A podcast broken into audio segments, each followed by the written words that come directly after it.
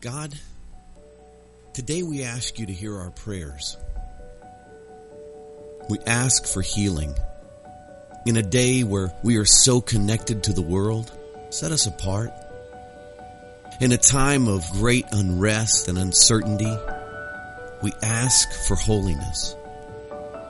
So search our hearts, renew our minds, and help us love like you love us. Make us holy. Use us to do your will on this earth. God, today we ask that you would restore us. Gather up the bits and pieces of our souls and mend them with your loving hand. Search out those parts that we try to hide from you. Today, God, we invite you in. Our faith is in Jesus Christ. We trust you. May we be set apart for you. May we be holy.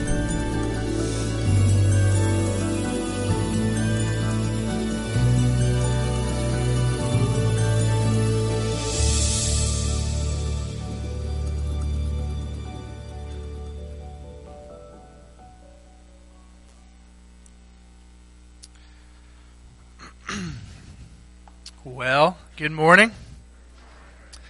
Glad you all are with us. If you want to grab your Bibles, you can uh, go ahead and do that at this point in time. And uh, if you have your own Bible, that's great. If you want to grab a Bible in the pew back in front of you, that would be wonderful as well.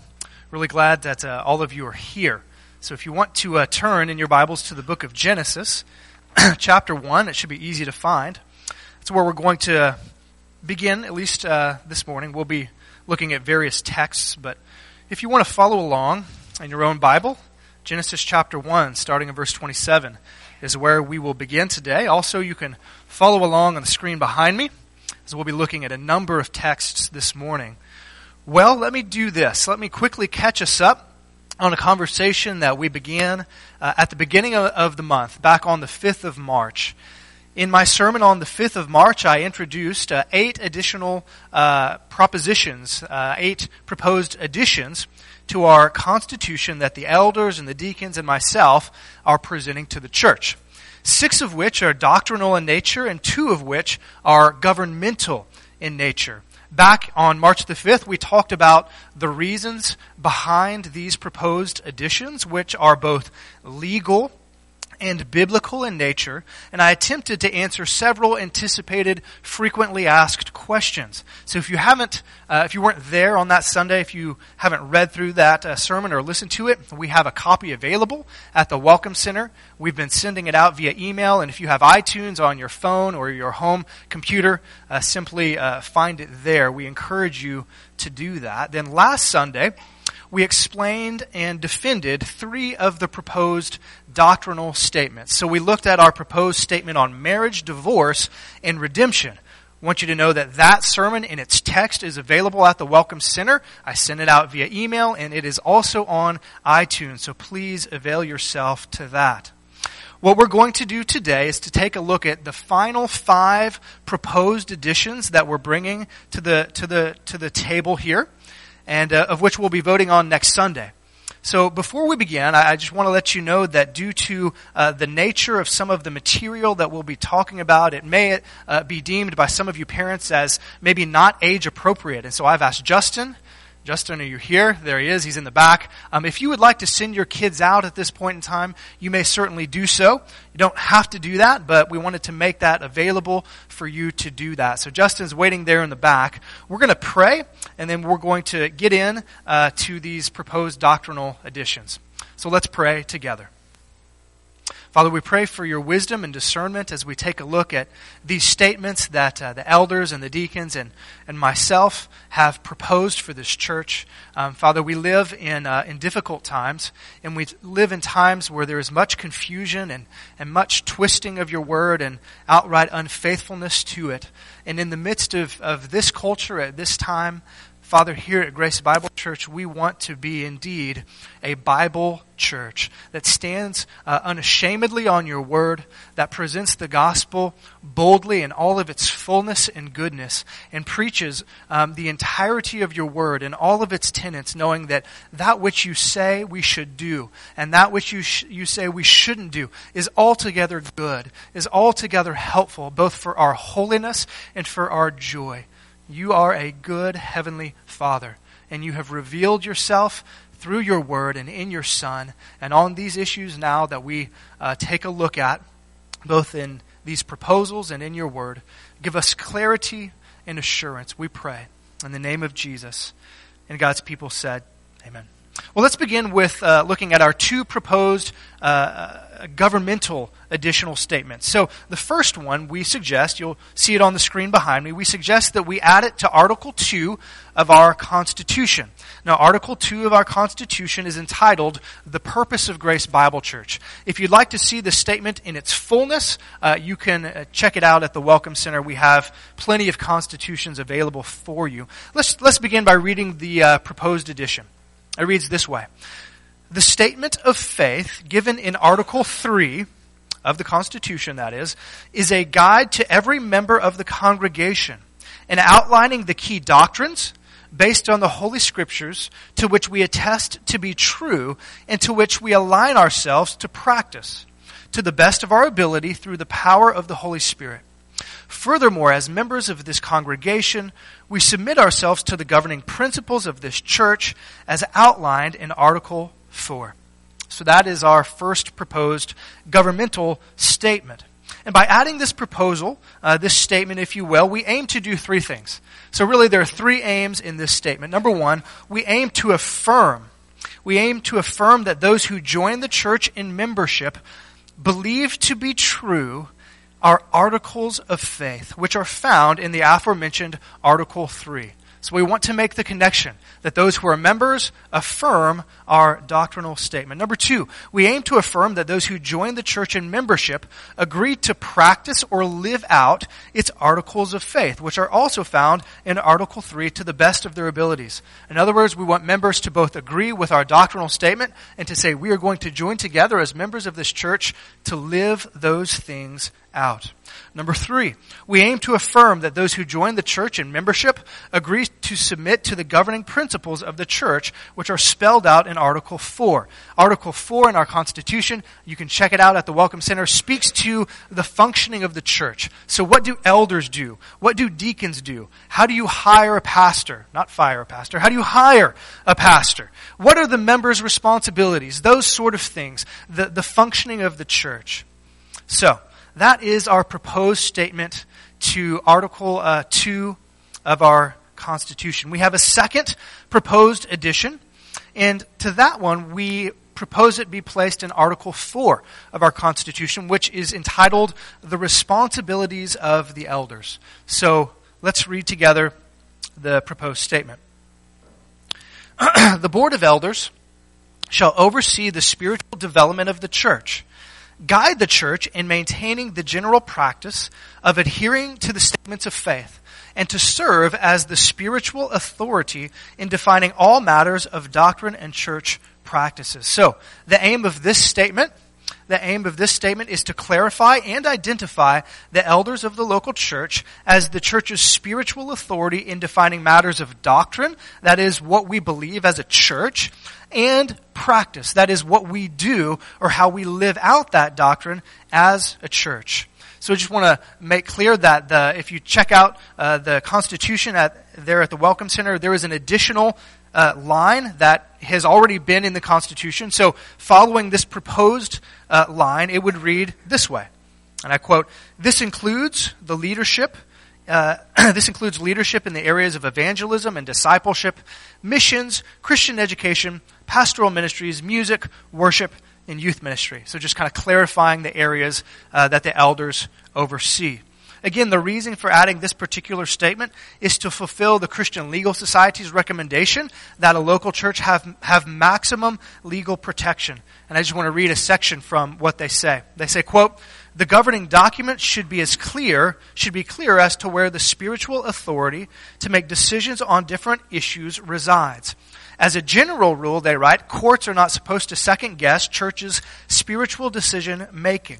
So it is important to make clear who has the spiritual authority on an issue.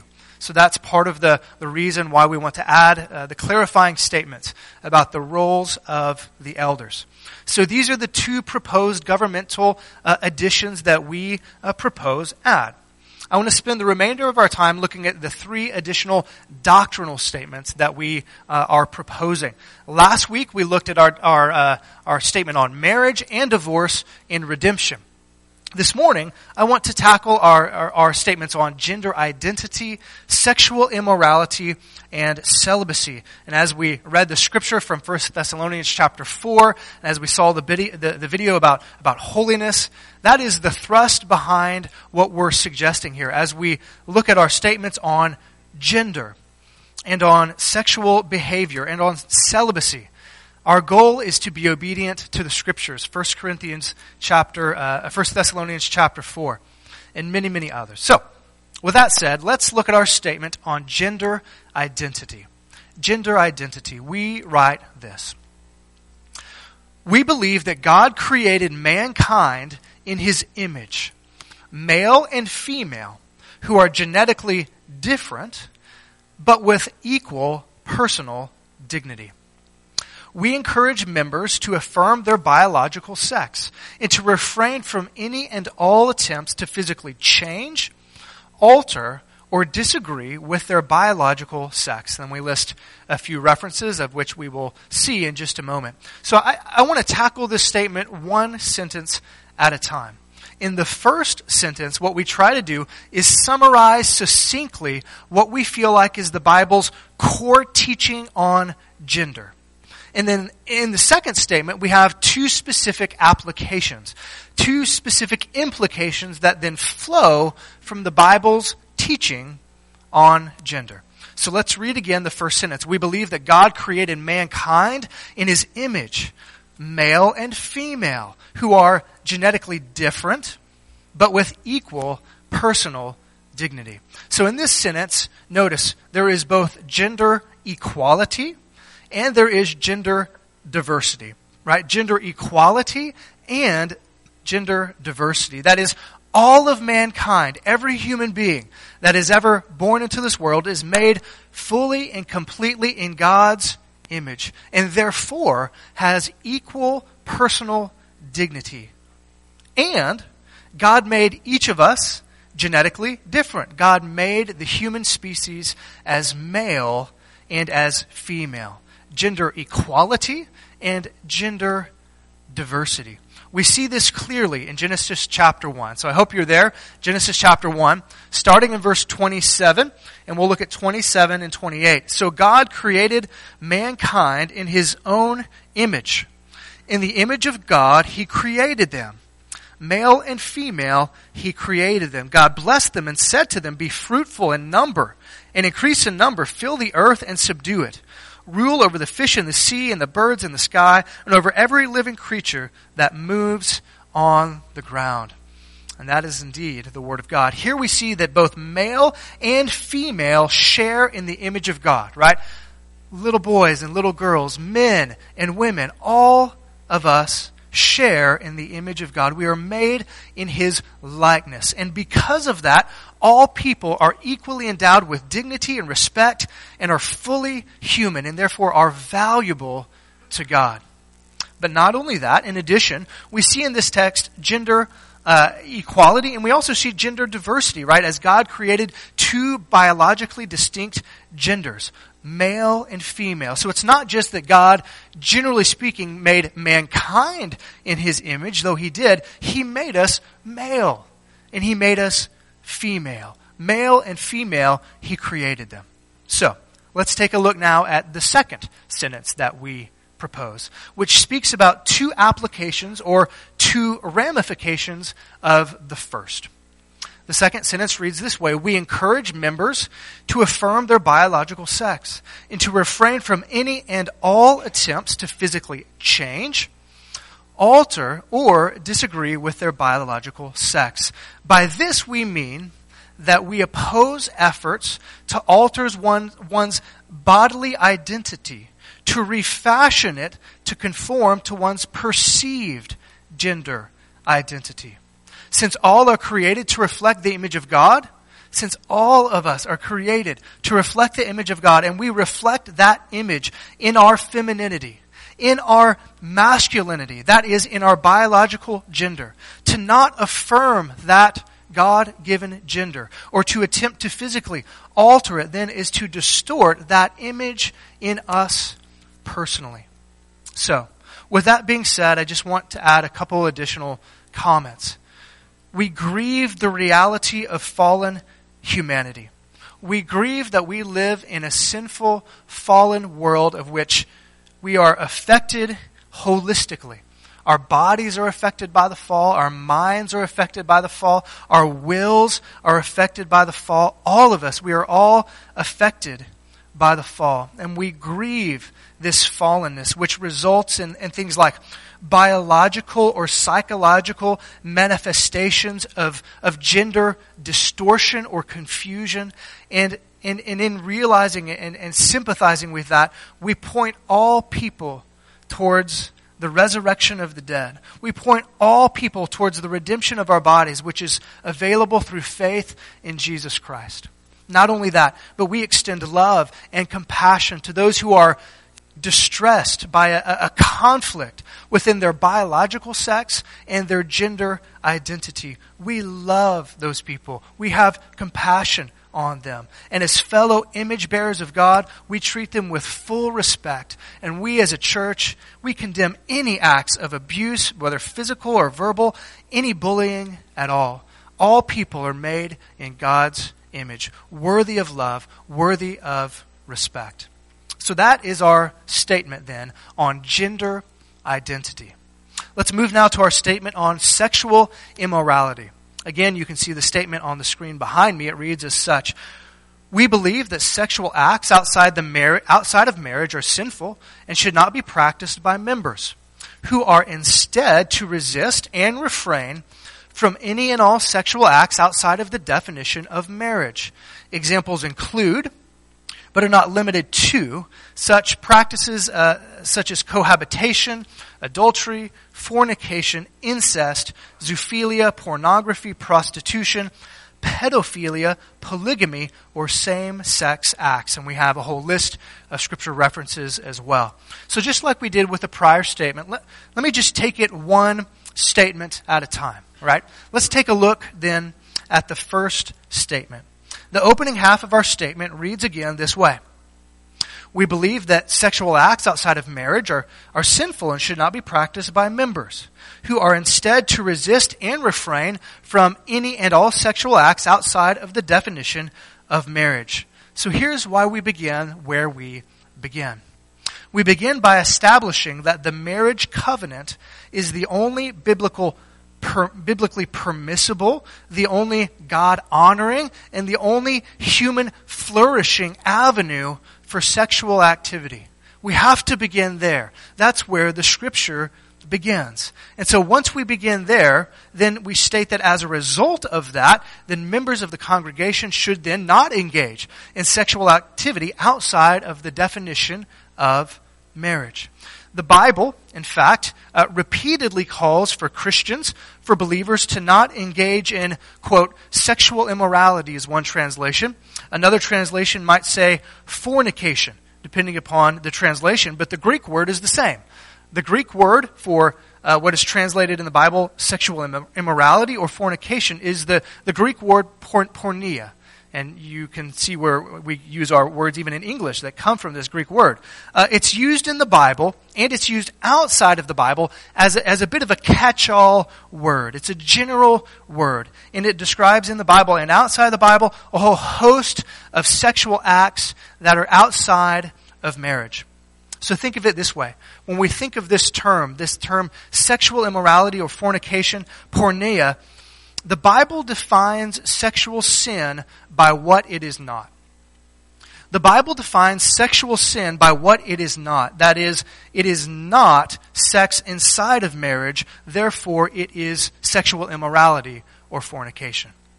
Let me just uh, give you a few scriptures here, just a brief sampling. 1 1 Corinthians chapter 6, verse 18. Paul writes, Flee from sexual immorality. There's our word. All other sins a person commits are outside the body, but whoever sins sexually sins against their own body. 1 Thessalonians chapter 4 verse 3 reads this way, It is God's will that you should be sanctified, that you should avoid sexual immorality. There is our word again. Hebrews chapter uh, 13 verse 4 reads this way, Marriage should be honored by all, and the marriage bed kept pure. For God will judge the adulterer and all the sexual, sexually immoral. See, thankfully, God doesn't just speak, though, in general terms. He gives us this term, porneia, as kind of a catch all phrase. But not only does he do that, but we see in Scripture that there are specific acts that the Bible does not uh, condone. In fact, the Bible condemns. So within Scripture, we have this general term, but then we also see specific examples, right? Uh, so the last half then of our statement which we, we return to now, just gives a few of these specific practices. So, we write, examples include, but are not limited to, such common practices as cohabitation, adultery, fornication, incest, zoophilia, pornography, prostitution, pedophilia, polygamy, or same sex acts. Let's just work our way really briefly and quickly through these. Cohabitation, which is the first on the list, simply is two people living together as if they were married. And fornication, which is second on the list, is intercourse between two unmarried persons. And typically, these things go hand in hand. Next, after that, we talk about adultery. Adultery, of course, is intercourse with someone other than your spouse. It's addressed in a whole host of texts. Leviticus 18, Exodus 22, Matthew 5, Matthew 19, and many, many others as well. The next on the list is incest, which is, of course, uh, sexual intercourse with a close relative, which is prohibited, particularly in the Old Testament, Leviticus 18, Leviticus 20, Deuteronomy 22, and even in the New Testament. We see 1 Corinthians 5. Paul talks about this in the Corinthian church. Zoophilia is next on the list. Your translation may say uh, bestiality, which of, of course is, is, is, intercourse with animals. It's banned in places like Leviticus 18, Exodus 22, Leviticus chapter 20, and Deuteronomy chapter 27. Next on the list is pornography, which is simply sexually uh, explicit videos or photographs or even writings, things of the like, whose purpose is to elicit sexual arousal. And I think this would be covered quite clearly uh, in, in a text that we looked at just a few weeks ago in Matthew chapter 5, verse 28, where Jesus talks about lust, right? I think that would cover what we see here in pornography. Next is prostitution, which of course is intercourse for money. It's barred in places like Leviticus 19, Leviticus 21, Leviticus 23, and 1 Corinthians chapter 6. Next in the rundown is pedophilia. It's, it's a sex act by an adult with a child. And I think that would be included in the Bible's ex, uh, excluding rape as an acceptable practice. We see that all over Scripture. Deuteronomy 22, Judges 19, Judges 20, 2 Samuel 13. And we could really go on and on and on and on. The next on the list is polygamy. Of course, polygamy is having more than one spouse at a time. And that is prohibited in Scripture by God's very definition, His defining what marriage is for us in Genesis 2 24 and in other places, right? Marriage is one man, one woman. Next, we see uh, uh, finally same sex acts prohibited in the Old Testament and the New Testament by both men and women. It's addressed in places like Leviticus 18, Leviticus 20, and as we move into the New Testament, Romans uh, chapter 11, 1 Corinthians chapter 6, and 1 Timothy chapter 1. So, so here's the deal with the list, right? The list in the Bible, as you read through it, is not exhaustive. The list that we give is not exhaustive because here's the deal. Mankind finds new ways to sin all the time. And we find new ways to sin sexually all the time. So the list is not exhaustive. It's, it's meant to be a, for example. Since God has established marriage as the only place for sexual intimacy, we know that anything outside then of His definition is outside of His will. So, that is our recommend, uh, recommended proposal on sexual immorality. Let's close then by looking at a, a, a third and final definition that of celibacy. That of celibacy. See, if marriage then is the only context that God approves for sexual intimacy, then what are the God honoring options for the single person? That's what we want to address. If you're single and you're a Christian, what are God honoring and uh, good for you practices as it relates to your sexuality? Well, we write this. We believe that the Holy Scriptures grants two life enhancing options for human sexual behavior. Number one, the conjugal one flesh marital union of one man and one woman. And number two, celibacy. We write this either is a gift from God, given as He wills, for His glory and the edification of those who receive and rejoice in His gift for them. We seek to celebrate and to affirm celibacy and faithful singleness. Friends, let me just say the teaching uh, in the American church on singleness and celibacy, in my humble opinion, is, uh, is very scarce. You just don't hear it these days. But the Bible speaks of it often, and we need to learn from it. One of those places that the Bible speaks of it is 1 Corinthians chapter 7. So if you want to turn in your Bibles there, you certainly may, to your New Testament, 1 Corinthians 7. We'll be taking a look at a few verses there out of Paul's writing in 1 Corinthians chapter 7 as Paul talks about marriage, and he talks about singleness, and he talks about celibacy. So, as you're turning there, I just want to make clear that there are two life enhancing and God glorifying avenues for human sexual behavior marriage and celibacy. Christians either have sex when they are married or they don't have sex at all. That's what the scripture teaches. And not only does it teach that, but it teaches that both are a gift from God and that both are altogether good. Friends, let me just speak frankly. This runs and butts up right against the thinking of our culture. You won't hear that said on a talk show. You won't read it in the newspaper. You won't see it on TV. What I'm sharing with you, which I feel is biblical, you most likely won't hear in popular media. Friends, we come to church to hear the very Word of God. This runs up against what our culture is saying. In fact, our culture tells us a lie.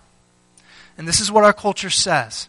Our culture says that if we want to be fully human, if we want to be all that God has made us to be, if we want to be all that we are meant to be, it says that, that we can't be fully human unless we participate in sexual activity. We aren't, it, the culture says, fully human unless we can participate in sexual activity. Friends, that is a lie. It is a lie. Because let me let me just remind you of something. Whose example do we follow as Christians? Jesus's, right? We call ourselves Christians from Christ. Now let's just think for a moment about the life of Christ. The life of Christ says otherwise. Jesus, was he fully human? Please shake your head at me. Yes. Jesus was fully human. And he was fully God. But he was fully human. And friends, he lived the fullest human life possible, including in his sexuality. Did Jesus ever have sex? The answer is no. Jesus never had sex, and yet he is our example and was fully human and in every way.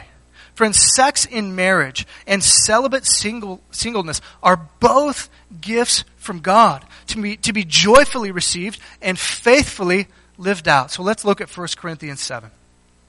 Paul begins there in verses 1 and 2. He affirms the inherent goodness of singleness and of celibacy, as well as the inherent goodness of sex within marriage. Notice, now for the matters that you wrote about, See, apparently the Corinthian church wrote Paul a letter with some questions, and Paul wrote them back. They wanted to know about sex and singleness, and, and so do we. Now, for the matters you wrote about, it is good for a man not to have sexual relations with a woman. But since sexual immorality, there's our word again, is occurring, each man should have sexual relations with his own wife, and each woman with her own husband. So, Paul begins here by affirming that singleness and celibacy is good. He said it's, it's a good thing. He says, but listen, if you burn in passion with members of the opposite sex, you want to get married and you want to have sexual relationship with your spouse, that's great. You do that too. After giving then some parameters, he talks in verses 3 through uh, 5 about some parameters for the sexual relationship in marriage. He then returns to his original train of thought in verse 6. And in verse 6, he says that he, he clarifies. He says, I'm not commanding you if you're single to get married, I'm allowing it. And he says that both marriage and singleness is a gift from God. Verse 6 I say this as a concession, not as a command. And then notice verse 7 I wish that all of you were as I am, that is, single and celibate, but each of you has your own what? Gift. Each of you has your own gift from God. One has this gift and one has that. So, friends, we believe that the Scriptures grants two life enhancing options for human sexual behavior marriage and celibacy. Both are good, both are a gift to us to be pursued faithfully by God's people. So, we're done here. Here's how I'd like to close. I just want to say that I appreciate each of you and all of you and your church attendance the past few weeks. I know that sometimes the things that we're talking about can be a little challenging, but that's good. I appreciate that you allow me to have allowed me to try my best to be clear on what we're presenting, to be compassionate in how I'm presenting it. And, and my prayer is that I, I would be truthful to the Word of God and what we have said and the scriptures that undergird these statements. So, please take some time. If you've missed a sermon, they're available at the Welcome Center. You can check them out on iTunes. Please, please check out the proposed statements in, in, their, um, in their context within the Constitution, or we have a separate page and we have the proposed uh, uh, amendments just there separate. Please pick up any and all of that, read through it, pray through it, talk about it. Um, myself and the church, the, the leadership of the church, we strongly believe that these proposals are both biblical and that they're good and that they're helpful to us as a church in many, many ways, legally and otherwise. So we ask that you would join us again next Sunday on the 26th. We'll be voting on the proposals. Thanks for letting me do this. We're going to pray and then we're going to be done. So, uh, Dan, one of our elders, I'm going to ask you to come, pray for us, pray for our vote, and then uh, we'll be dismissed. So, why don't you grab the mic and do that? Thanks. Join me in prayer. Heavenly Father, we thank you that you've given us the Bible. You've given us clear directive for so many areas of our life. Lord, you give us freedom in a lot of places, but others, Lord, you, you tell us this is the way it needs to be because I love you and because I want the best for you. And Lord, uh, we thank you that we have this opportunity to have clear teaching on this. Lord, we uh, want to please you by forming our church around your will, Lord. Uh, Lord, we just thank you for the opportunity to be here and worship with you. We ask you to bless our week and bring us all back here next Sunday. In your name, amen.